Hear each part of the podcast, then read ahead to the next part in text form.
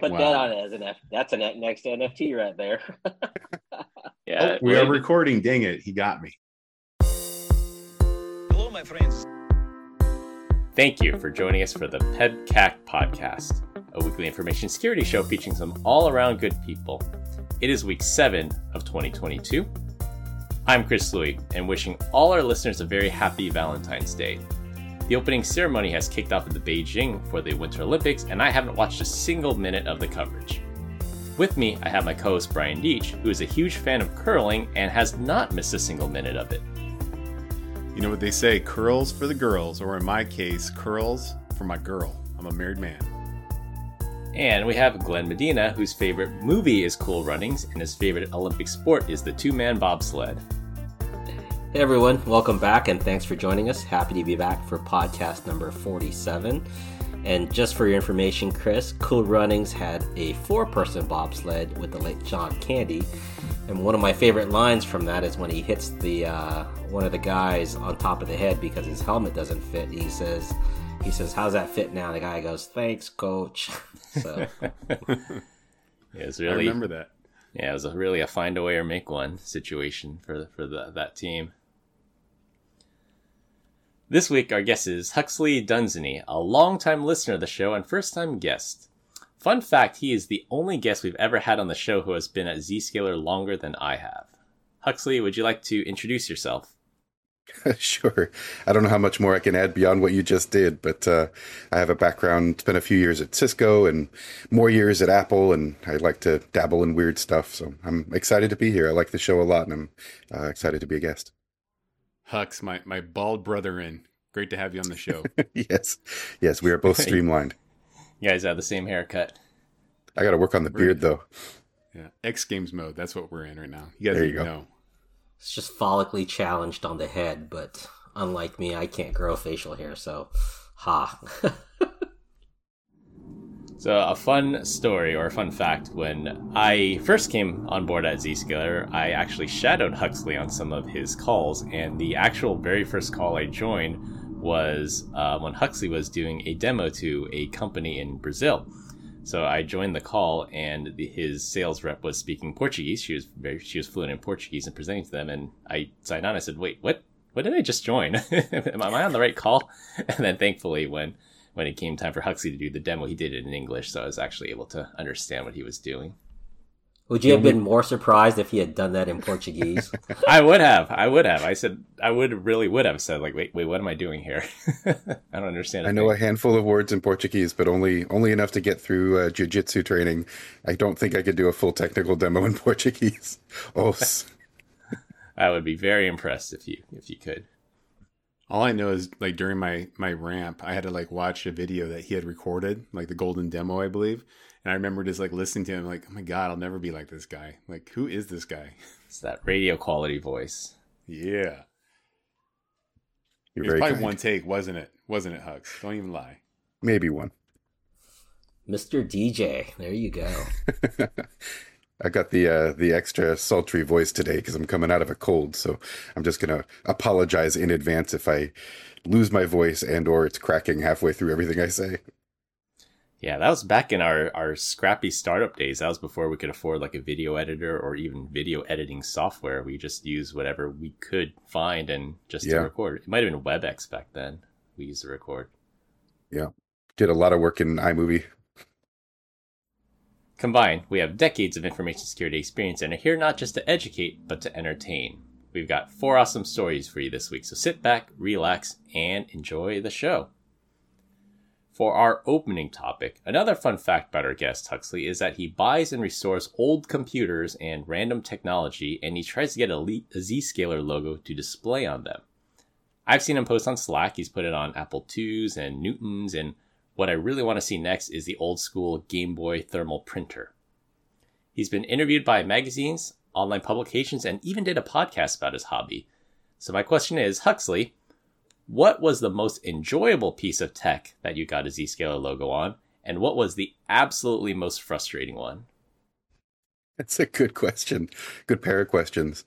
Um, I guess the most enjoyable one was probably the first one, the the one that kind of got the whole idea rolling, which was, I think you mentioned it, the Apple IIe.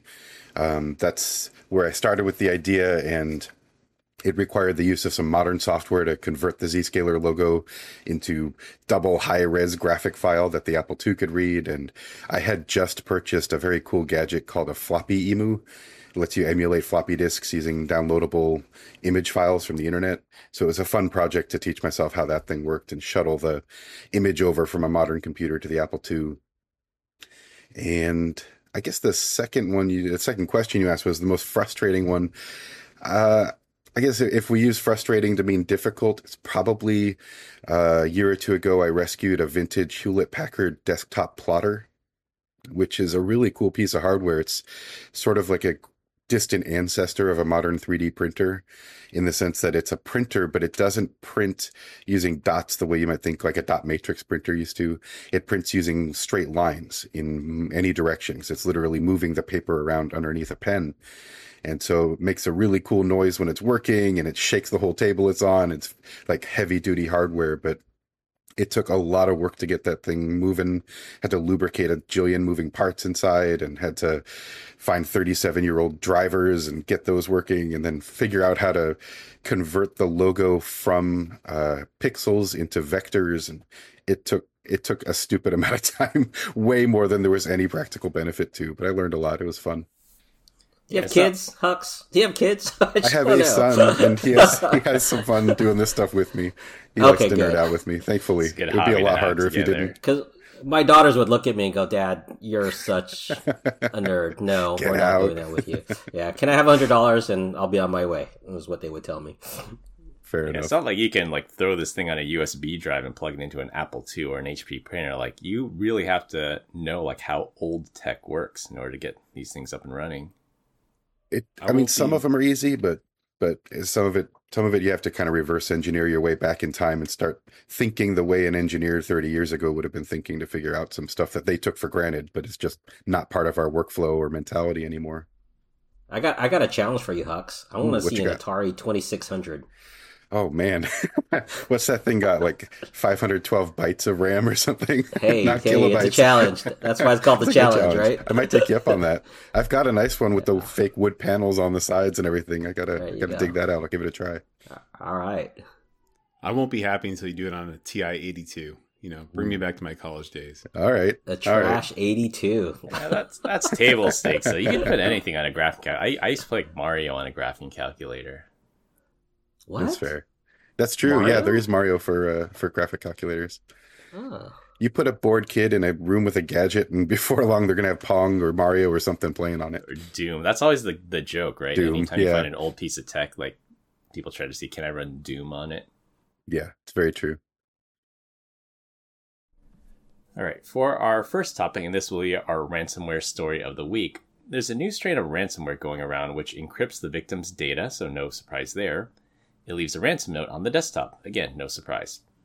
But instead of asking for cold hard cash or cryptocurrency in exchange for the decryption key, the author asks that you like and subscribe to his YouTube channel and comment on his videos. Once that's done and the author has verified it, he will provide the decryption key to recover the files.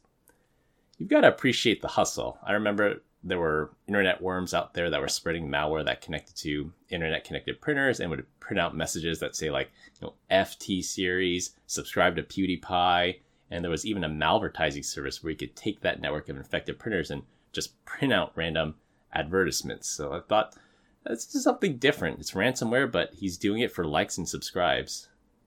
Hey i talked about this a long time ago. We're only a matter of what, or a matter of time before we have malware that goes out there and just starts influencing videos and comments and and likes and all the uh, you know, yeah. and everything else around that and start monetizing that in one way or another. Well, did they monetize it already with the amount of clicks that videos get on YouTube? So maybe he's he's thinking this is a future thing as long as he can keep getting people to click on it. Yeah, that's what got me thinking about this. Oh, go ahead. The money you get from views and those ads, it's so little. Like I don't remember what the the rate is, but if you're on like on an unmanaged channel, it's like you get a tenth of a penny for every two thousand views or, or, something like that. So I'd, it'd be easier if he asked for you know three hundred bucks in Bitcoin to get get your files back. But I guess this guy just really wants to grow his channel. You know, you're you're thinking that number one, people dumb enough to get ransomware in their computer are smart enough to have a wallet where they can pay someone three hundred dollars in Bitcoin. Uh, that's a stretch. I think the like, subscribe, and comment is a better method here. It's no jail time too, right? I mean, hey, he was just telling me all I had to go do is like something. It's not like Yeah. he was monetarily asking me for something. No, it's still illegal to hack into other people's computers and spread malware, even if there's no monetary you know, gain from it. True, but the crime doesn't warrant the, you know, kicking down your door, per se, right? Yeah, I guess there's no like wire fraud or money laundering charges that would come along Yeah. with it. So yeah, in a way, Yeah, different. yeah. You're not gonna get you're not gonna get knocked knocked at night with a no warrant. I'm gonna do it my own like ransomware malware that just it shouts out random compliments like throughout the day through your speakers, right? Like, Lovely hat. Keep up the good work. Uplifting.exe. That's great. I something about this story it made me think back to when I was a kid. The first virus I ever uh, was exposed to is something called Sidewinder. I don't know if any of you guys remember this. Sidewinder was a virus that I found on a floppy disk on my old IBM PC. It was the first computer I ever had back in the early 90s. And you'd run the file. I thought it was a game. You know, the name Sidewinder sounded like a cool, you know, shoot 'em up game or something. And instead of running a game, you'd get a very crappy animated Pac-Man that would march across your screen, eating whatever text was on screen. And then it would freeze your computer with a message asking you to send a happy birthday card to the author. And it just it got me thinking with this this ransomware essentially blackmailing people into liking and commenting on social media. It's sort of the same thought. It's like the the commoditization of of human engagement in some weird way. Like if you can't really make friends, you can blackmail them into being friends. Yep, somebody has daddy issues. There you go. There you go. Some things never change. All right, it's that age-old question: Would you rather be loved or feared? And some people go the fear route. Some try to go one to get to the other. It never works out very well. Yeah, Or the Michael Scott one. I rather have people fear how much they love me. there you go. Nailed it. Best of both Did Hit- worlds. Didn't Hitler say something like that, or Stalin, or is that a Mao thing? You might be right. I think I've heard that before. But like fear lasts longer, right? Is the punchline. yeah. Yeah. Yeah, Spin That's the wheel of actually- dictators. Yeah, that's actually uh, Machiavelli, the one of the political theorists, and I can't remember what year he was, but yeah, it's a he wrote a book called The Prince, and he said if you had to be if you had to choose to be loved or to be feared, it's better to be feared because fear you can control more, and love can easily evaporate in, in times of war.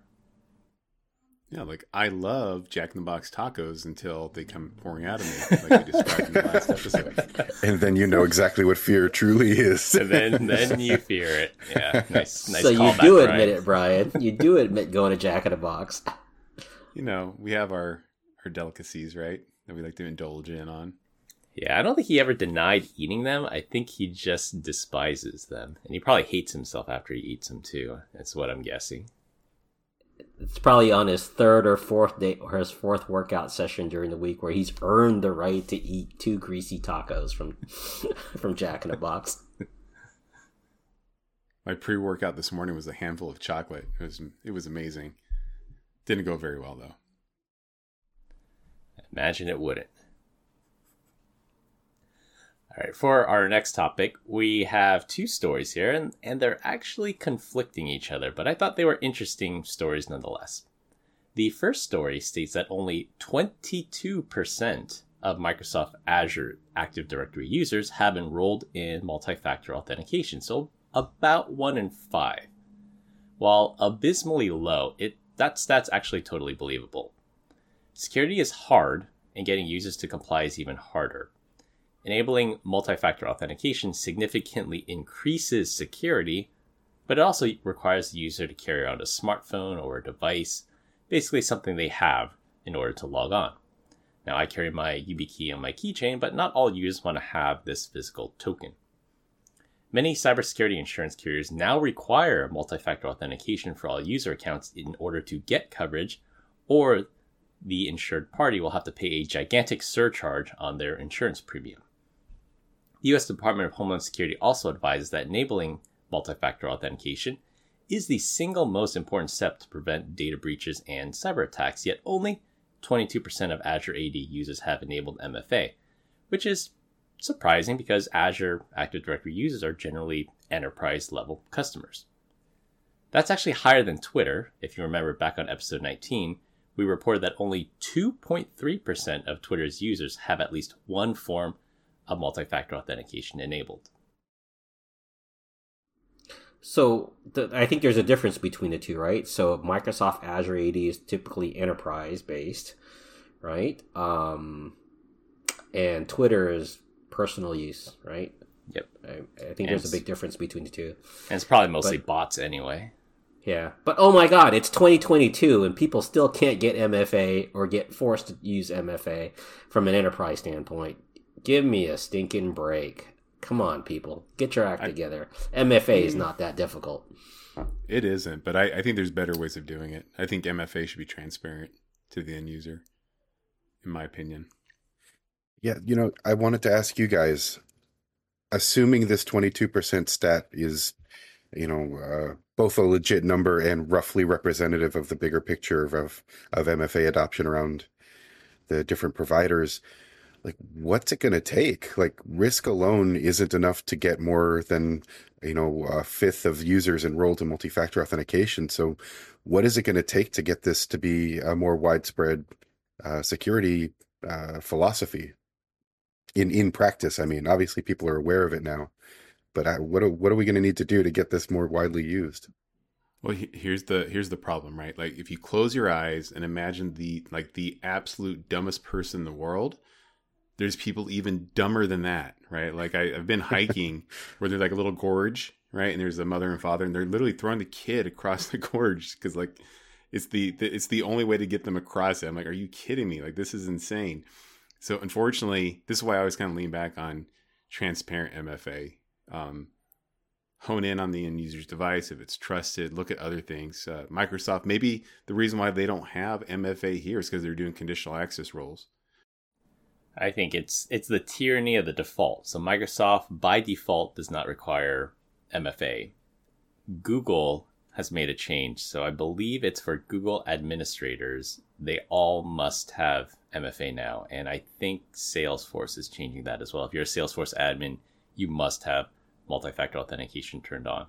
And you know that's gonna upset a lot of people, but sometimes forcing users to do it by policy or even by regulation if there's a law in the federal government, U.S. federal government that says if you want to do business with the federal government, all your users and admins, anyone that touches our data, must have multi-factor authentication. Well, that's for some companies that's a requirement, right? So in order to get like SOC 2 Type 2 um, certification. Yeah, you have to have some level of FMA. Yeah, yeah. Your your company has to apply that. So I think recently, at a company I was at, it was I was getting MFA'd like every 15, 30 minutes, right? So it's good. It's just a, a little too much at times, but again, it's it's it's for the greater good, right? If you're looking at it. I still I, I'm still lost with the idea that people aren't applying that more. I know I've tried to do it with everything that I can from all the applications or SaaS applications that I use for personal use. It's like it, it's it's a it's a must for me. Especially since my password is I love briandeech.com. So Yeah. you and me both, baby. nice plug. I think one of the biggest or here's something I don't even understand now that I'm thinking about it, because you know, as you kind of alluded to, uh, Glenn, constantly getting prompted to reauthenticate, right? However, on my personal device, that has my email, I it, I only change that once the password was reset, or if it's changed, which happens, you know, every four weeks or whatever our security standard would be. So why am I not being prompted on these devices? Like I get prompted on, you know, a Chrome web browser, but I'm not getting prompted with the default mail app. I wonder what that what's going on there. Well, the default mail app, though, you get prompted by the actual app itself if you've logged into another device, right? So the actual Gmail application can two factor you as well. But it only two factors me once. Correct. That's true. But it's not doing that's it every 15 minutes. Like That's true. Chrome Maybe because that's a little bit more chattier. Yeah, and Can there's imagine? there's also the passwords you can generate uh, that are single use that you can only use it for one app. I remember Xbox was like this because Xbox had no concept of multi-factor authentication, so you just put in this really long random password and it can only be used on one device. So then you're technically multi-factored in because you had to log in as an admin and then generate this one-time password that can only be used on one device. It's possible they do it that way. Didn't you think from with from a SOC compliant or FedRAMP compliance, you'd have to almost have that iPhone or iPad being prompted for uh, second factor authentication all the time as well to be effective? Yes, and I have seen it in such a way that if you're, I know for Microsoft 365, they can block you from using the native app, and you have to use the the Outlook app, the real Outlook app, and there they can they can definitely enforce that. So there's, it's technically possible to do it, but yeah, I don't know how they get around the that persistence issue of your Well, ta- your mail app. Uh, well, you even take that to Okta, right? So you've got an Okta app on your device. It approves. It's the second factor. Do you authenticate to that 15 times a day or no, right? That's no I don't think that's any different than your email app on your phone. I'm just The saying I get prompted to reauth on you know on corporate email within Mhm. Chrome browser multiple times a day. Oh. Yeah. For for a mobile device, zero. Right, Yeah. just the only time I have a password change. So Yeah. there must be something going on. There must be an exemption there that makes Brian it found a loophole. PC to do so. That's it. Something about You IMAP, make- maybe. Yeah. Watch someone make- from compliance is listening. They're like, "Oh my god!" And then we're gonna have like you know, 6,500 pissed off people at Brian for bringing this up. So Thanks, if you make Brian. the, The if you make the request look like it's coming from a mobile device, then you won't get authenticated again. Everybody's going to change their uh, user agent string all at once. All right. Well, the second story here, related to our original MFA story, is that MFA adoption is increasing so rapidly that phishing actors have to switch from the traditional website cloning method to a full reverse proxy method, something like Evilginx, one of Brian's favorite tools. This, mes- this method captures the username, password, and one time password. It sends it to the attacker, but it also sends it to the, le- the legitimate website so the user is none the wiser. Well, it hijacks the, the the cookie session, right? But here's here's what uh, Microsoft has done to counter this. So, are you guys aware of Microsoft Continuous Access Evaluation? I'm familiar with the say I am. concept, but not the Microsoft specific version of it. So before, when they would auth you, they they would do the the posturing and all that good stuff, and then give you this session cookie that was good for you know however long, you know, eight hours, twenty four hours, and if you moved it from device to device, you're good to go. Now what they're doing is they're tying that to your IP address, meaning that every single request you come and have coming through, once you've authenticated, if you came from this one IP address, then all your traffic should come from that IP address, and if it doesn't, then it's no longer good, right? You have to you're forced to reauth why does this suck right? This is think about it right? 100 that, this means that you have to basically backhaul all of your traffic to a single location to maintain the persistence of that ip address. It is anti-cloud. I don't, I don't understand why microsoft is so big in on this. And let me guess, it's going to require a higher paid license that most companies don't subscribe to. Uh, maybe i haven't looked into it Just like logging. Like logging for the longest time required E5 licensing. It's like, why, why would you make people pay extra for security logs? I'm like, okay, I get why they would do it, but yeah, if you want attribution, you want instant response, you got to pay for logging? Like, how ridiculous. Yeah, I don't see this. So it's CAE uh, for short. I do not see it taken off. I think you have highly mobile users, right? You're on your home Wi-Fi, jump off, you tether to your phone, boom, prompted for reauthentication. Go to Starbucks, boom, prompted for reauthentication. Jump on a Southwest Airlines flight, boom, prompted for authentication again. This is not going to go over very well. It just sounds like regular authentication for a corporate enterprise. it's not going to work for private citizens, but yeah. Not a huge fan of it. Also, we talked to about a lot on this podcast. You can have security or you can have convenience. You can rarely have both. And this is more secure, but it's less convenient for the users.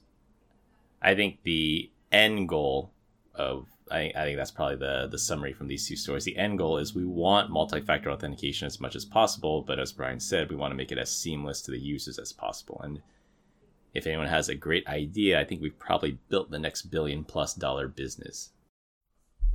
You should check to see the device, right? Is the device corporate owned? Is it jo- domain joined? Is there certificate? Maybe you have a partnership with or you know endpoint security like CrowdStrike, and you can hone in on their ZTA score, their zero trust assessment score, and make posturing decisions based off of that is way better than taking all your traffic for all your worldwide employees and backhauling it to San Francisco just so you can maintain a good security policy in the uh, in the name of security, but kill user experience, in my opinion. God, if there's only a technology that did that. Oh wait, I think Zscaler does that. Starting to sound familiar. Am So, I uh, preaching to the choir here? My bad. Oh, So a couple of vendors have tried this. Uh, I remember going to Microsoft Ignite back in the day, and with Windows Hello, if you had a Windows Phone and Windows Hello enabled device, like that would act as your second factor. Just merely the presence of your Windows Phone would be a second factor. I know Google does this with Android as well. If you try to log into your Gmail account and your Android phone is present and nearby, then you could bypass the multi-factor authentication. Now the problem is tying all these vendors together with something that everybody always has with them. You know, Apple I'm sure has some form as well, but Apple, Microsoft, Google, they just cannot agree on one standard. You're carrying three devices, or it only works a third of the time. You know what? We need a Bluetooth enabled multi factor AR 15. Hmm? NFT What could right there, possibly baby. go wrong? Just because you get to carry your AR-15 around with you, Brian, doesn't mean the rest of us can. Oh, dang it. You know, back to the drawing board. Yeah, good idea though. In probably like 38 states. All right, for our next topic, I guess we can file this under. We should have seen this one coming. Apple's AirTags, which allows people to track items in case they're lost or stolen. With great power comes great responsibility. Apple built in multiple anti stalking features to ensure they're not abused to unlawfully track people, such as stalking an ex lover or tracking a car to steal it later. One of the anti stalking features is that the AirTag will start beeping if it's separated from the phone that it's tied to in order to notify people around that a device is nearby and tracking them.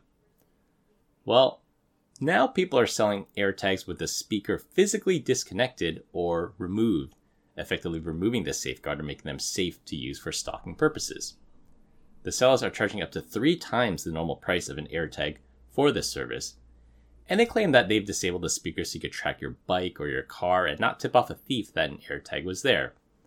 I can sort of see that, but it's still concerning when people remove these anti stalking safeguards. So I, I have a set of keys that I had cut from my, my mother in law's house, and every time I walk up, like on the little lockbox, the it's it's singing to me every single time, and I cannot figure it out until right now. It's because it is paired to, to my device, and when I'm gone for you know an extended amount of time, that's why it's making noise. Look at you, you're educating the host. Good job, Chris. We're here not just to educate, but to entertain. You know, I love the idea of the whole AirTag thing, but I, you, you kind of go both sides, right? Like I gave AirTags to my kids, and it's on their keychain. We're all, you know, there's five of us riding in the car, and then four of our phones are buzzing saying that someone's stalking us. So it's like, this is dumb. Like, why can't it know that there's a family of five sitting inside the car and we're all traveling to the same place? So, and I, and I need to see the other side of it too. Like, someone just stole my car. I've got an AirTag in the car. I'd like for the thief to not be able to disable my AirTag. So there, there's got to be some better way around this. Well, if Apple finally allowed iCloud Family to track it, then that would go a long way because your Yeah. your kids are going to be in your iCloud family, so you can say Yeah. this isn't a foreign device. This is part of our family. But Apple has not supported iCloud Family with this yet. So I have to admit, I'm speaking from a position of ignorance here. I don't own any AirTags yet. I'm sort of aware of them, but I haven't had cause to purchase any yet. So prior to getting ready to record this show, I hadn't really known much about this AirTag hacking thing. So I started poking around online, went to YouTube, and I found a 90 second video of a guy disabling the speaker in an AirTag without damaging it physically. Like he used the edge of a box cutter, popped the hatch off, ripped the speaker magnet out, put it back together, and it still looked brand new. And he did it in less than two minutes. He was, while he was showing how to do it, so I think he could do it faster if he really wanted to. There's a part And- two that episode. Oh, is there? Yeah, it's Hux putting the Zscare logo on it. Yeah, there you go. I walked right into that. but no, it just it really got me wondering. Like, I imagine in AirTag, AirTags 2.0, you know, which is inevitable, that'll be coming. It'll be smaller, have better battery life. That's how it always works. But you have to assume that smart people at Apple are thinking about this stuff because they know it's terrible PR. You got to figure this isn't a thing that couldn't have been done with prior tracking devices like tiles that have been around for years but never got anywhere near the adoption rate of the AirTag just because Tile was a startup and Apple isn't anymore. So it just got me wondering if in a future version of AirTags, Apple made it, you know, changed the design so that removing the speaker killed the AirTag, would would that be a net gain or would that be a setback for for the AirTag users, the AirTag ecosystem? You're you're looking at this the wrong way, guys. They're going to use copious amounts of epoxy.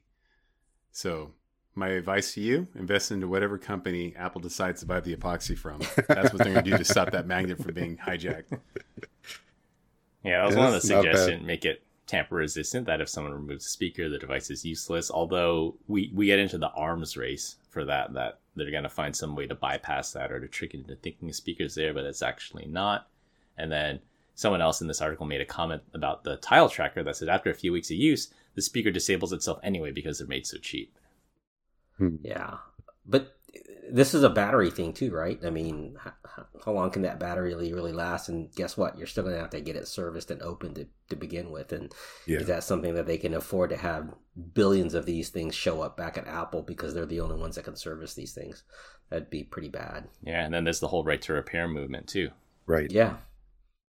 Yeah, there's like multiple corners that they could easily paint themselves into, depending on whether or if they try to. I was going to say try to address this problem, but I'm not even sure that it is a problem. It's a theoretical thing that you can learn how to do, but then the people that do it are sort of shooting themselves in the foot in the sense that they're taking away a functionality that they might actually want in the device. So I don't know. I I, uh, I think I've talked myself into thinking of it as like it's sort of a, a neutral device that can be used for good or evil, just depending on on Yeah. who's holding it and what they what their intent is. What, what they should do is before they hand that out, you've got to sign the clause that says, with great power comes great responsibility. Yeah, I'm sure criminals will will obey that after signing that. as well. Buy a five pack and it comes with web shooters. It's perfect. Yeah. Well, the good news is, right, all this attention is just going to breed more innovation around it. So I'm excited to see what happens. Yeah, that's that's the hope. Yeah, some of the a couple of the negative PR stories Huxley was talking about. So a Sports Illustrated model was stalked with an AirTag for hours in New York City back in January. Just this past week, a Connecticut man was charged with stalking after police witnessed him attempting to place an AirTag in a car. And then we did a story a couple episodes ago about uh, thieves in Canada putting these in high-end cars and then tracking them to where they're they're not it's not so public and they just steal the car later but they were allowed to to track it because uh, they threw an air tag on the car Those people didn't know they were getting tagged because they were they had androids. Right? That was the first mistake. Yeah. Never use an Yeah. Android device. They have bigger problems.